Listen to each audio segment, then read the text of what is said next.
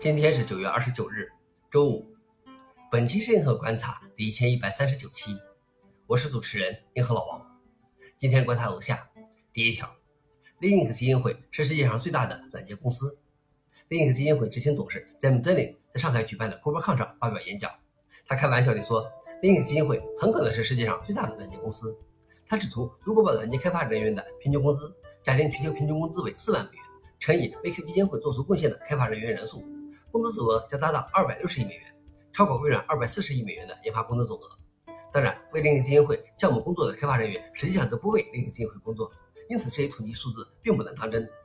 消息来源：贝杰斯特。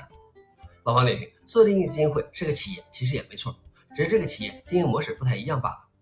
第二条是人工智能语言模型在无损压缩方面可超越 PNG 和 Flag。研究人员详细介绍了他们的发现。名为亲戚的 7T-B 的 DeepMind 大屏语模型，可以将 ImageNet 图像图序库中图像片段无损压缩至原始大小的百分之四十三点四，超过了将相同数据压缩至百分之五十八点五的 PNG 算法。在音频方面，亲戚俩可以将 LibreSpeech 音频数据集中的样本压缩至原始大小的百分之十六点四，超过 FLAC 压缩的百分之三十点三。结果表明，尽管亲戚俩 7T-B 主要是为处理文本而训练的，但它在压缩其他类型的数据方面也出奇的有效，往往比专门为这些任务设计的算法更好。消息来源：阿斯泰克尼卡。老王点所以以后图片和音频会有一种 AIC 格式吗？最后一条是人工智能驱动的必应聊天回复中被注入了恶意广告。微软于2023年2月推出了由 OpenAI 的 ChatGPT-4 引擎驱动的必应聊天工具。今年3月，微软开始在必应聊天对话中注入广告，以从这新一平台中创收。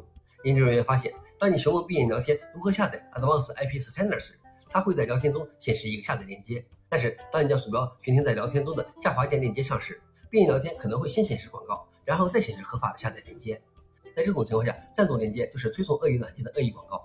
这种类似于对话的互动，会让人工智能提供的 URL 充满错位的权威感和可信度。因此，搜索平台中现有的恶意广告问题，因人工智能助手的引入而被放大。消息来源：不 p 考 Computer。老王点评：投放恶意广告并不稀奇，只是这种对话式的场景容易让人放松警惕。以上就是今天的硬核观察。想了解视频的详情，请访问搜狐链接。谢谢大家，明天见。